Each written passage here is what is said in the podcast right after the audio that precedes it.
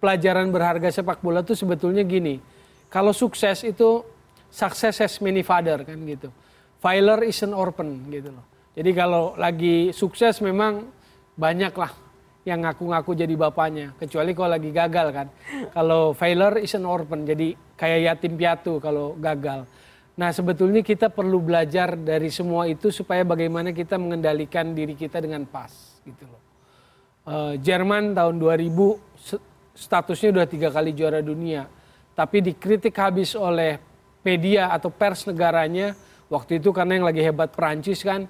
Jadi dibandingin dengan Prancis gambarnya Zidane, nah kalau ini pemain bola, kalau pemain Jerman waktu itu dianggap sebagai cucian kotor katanya. Mm -hmm.